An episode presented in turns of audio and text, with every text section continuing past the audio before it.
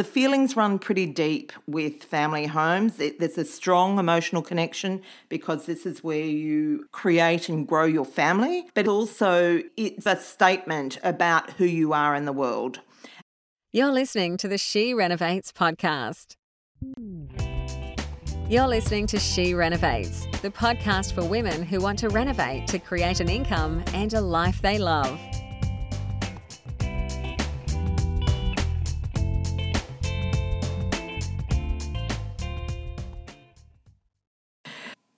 Hello, hello, renovators. It's Bernadette back once again.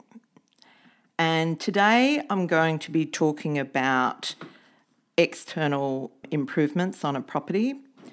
And so the topic is 10 tips to increase the street appeal of your project. Before I get into that, I want to let you know that this episode is sponsored by the School of Renovating Wonder Women Renovators program.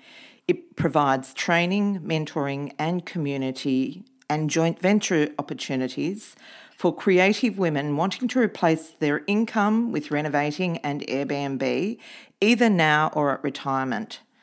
So, if you would like more information about our Wonder Women program, you can download the Wonder Women magazine at www.theschoolofrenovating.com forward slash Wonder Women, spelled W O N D E R W O M E N. Now, I'm going to get straight into this episode because um, I've got a bit to do today, so I need to be time efficient. So, I'm as always, this episode is pitched at a renovation for profit. Most of our renovations are what we call a cosmetic plus. We work on a pretty tight budget, around about 10% of the property value. But you need to look at the street appeal first because that's what's going to get people in the door. Doesn't matter what you do on the inside, if you can't get your people in to have a look at it on the inside, then you are going to severely reduce your pool of buyers. Now, like everything, property is a supply and demand market. And so, the more demand you can create by getting people into your property and loving it, the better. And I always think that when someone's sitting out the front of the property, looking at it with the view to possibly buying it for their own home because we're generally renovating for owner occupiers, they're really thinking about lots of things. Do I like it? Will my family like it? But they'll also be thinking about what it says about them. For a lot of people, their home is a status thing. And so, if this is my home, what will it say about me as a person? The feelings run pretty deep with family homes. There's a strong emotional connection because this is where you create and grow your family, but also it's a statement about who you are in the world.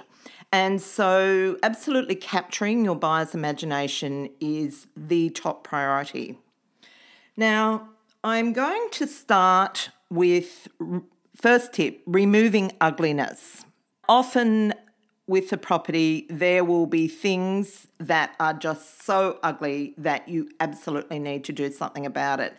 And to be honest with you, a lot of it is created by renovators, which really surprises me sometimes.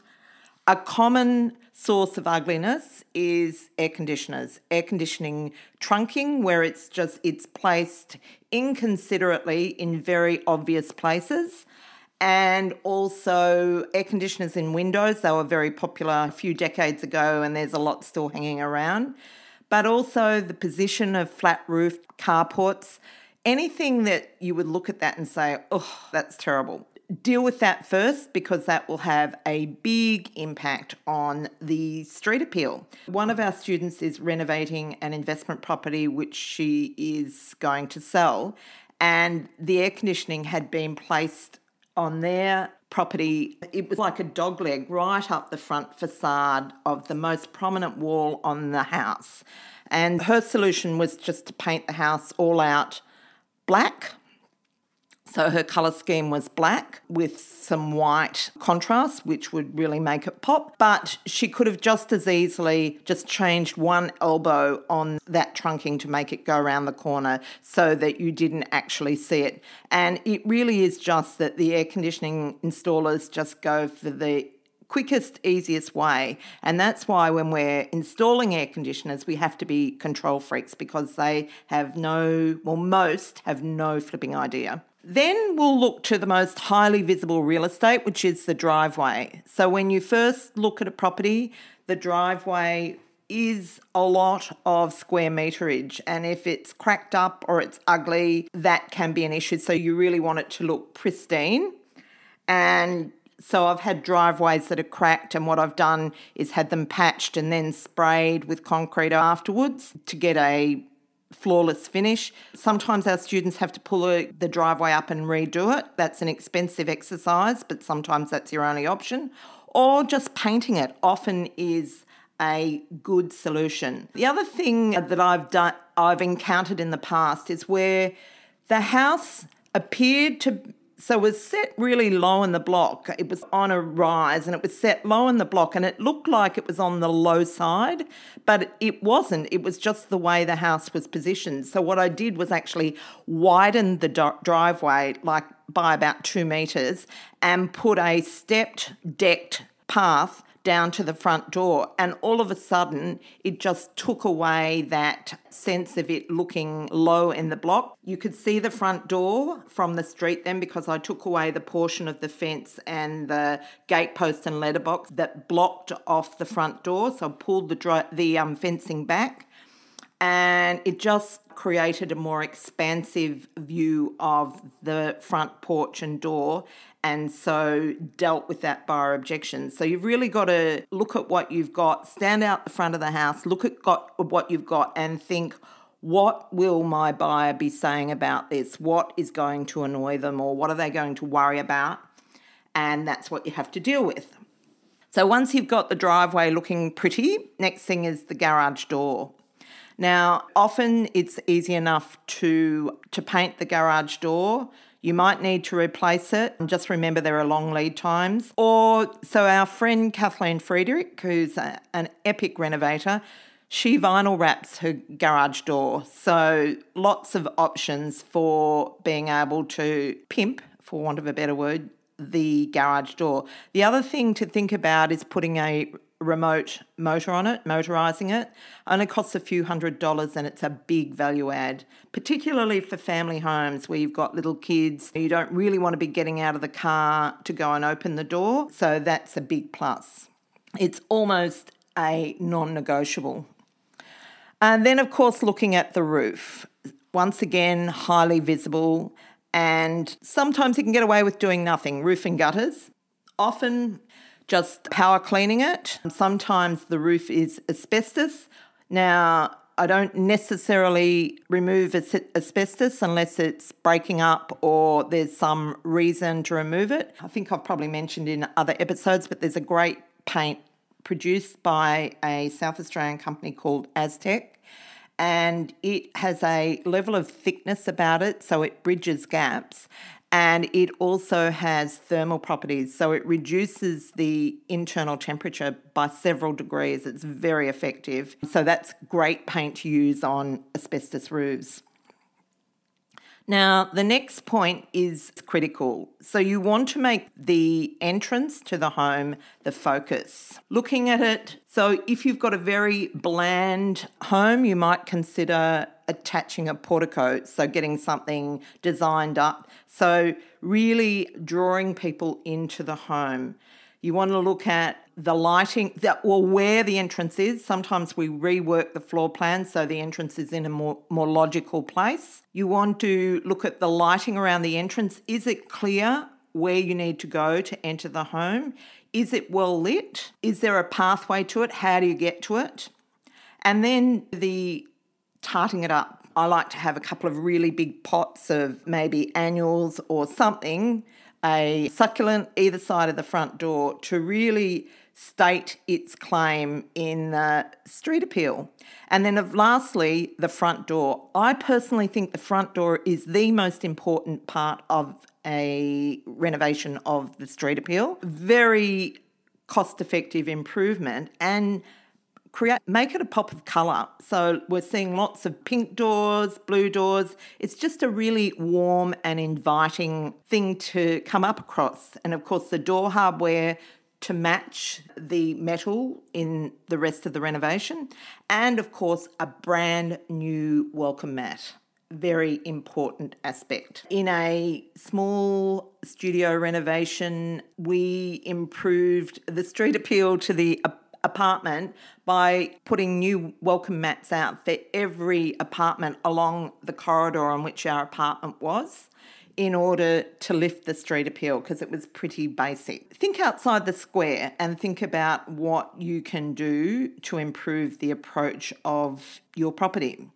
Windows. Now, windows are often a challenge because they're expensive to replace. And I have to say, unless I was working on a period home in a high value area, I probably wouldn't replace the windows because they're an expense that you won't get back. And you might look at putting an architrave around the, the window. Say if you've got dark aluminium windows and put a white architrave around to bring some lightness into it. You might put an awning over the window or you might put plantation shutters as your window dressing while they're expensive, they double as external, so making it look better from a street appeal point of view, but also they look really beautiful from the inside, depending, of course, on the type of property. Of course, I'm not allowed to talk about plantation shutters in our house because David always says to me, over my dead body. I don't get what it is, but I love them in most scenarios. And the great thing about plantation shutters is when you look at the window, let's say you've got a bronzed aluminium window frame, which are pretty ugly. If you put a white plantation shutter behind it, you will not even look at the window frame. You will look straight through to those beautiful shutters. So it takes away the problem. So the next thing is paint. Paint is your biggest bang for your buck but you want to make sure that you get the colour right. I've just seen projects where they spent all that money on paint and picked a colour that just does not have broad appeal. So, of course, greys are very popular, although I'm actually getting very sick of the grey um, colour palette. However, it's not about me, it's about my market. And so I have to just suck it up and go with what my market wants. Usually, with the paint colour, you're also working with the roof colour because changing the roof is an expense. If you're not in a position to be able to paint, then you need to work with something that works with the roof. A colour that I really love for gutters and downpipes, especially, is Dulux Monument. Of course, light coloured roofs reflect the heat, so energy wise, they're much better for you and for the environment. So uh, try to avoid using dark colours on the roof. Picking out using some white in your trim really makes the paintwork pop.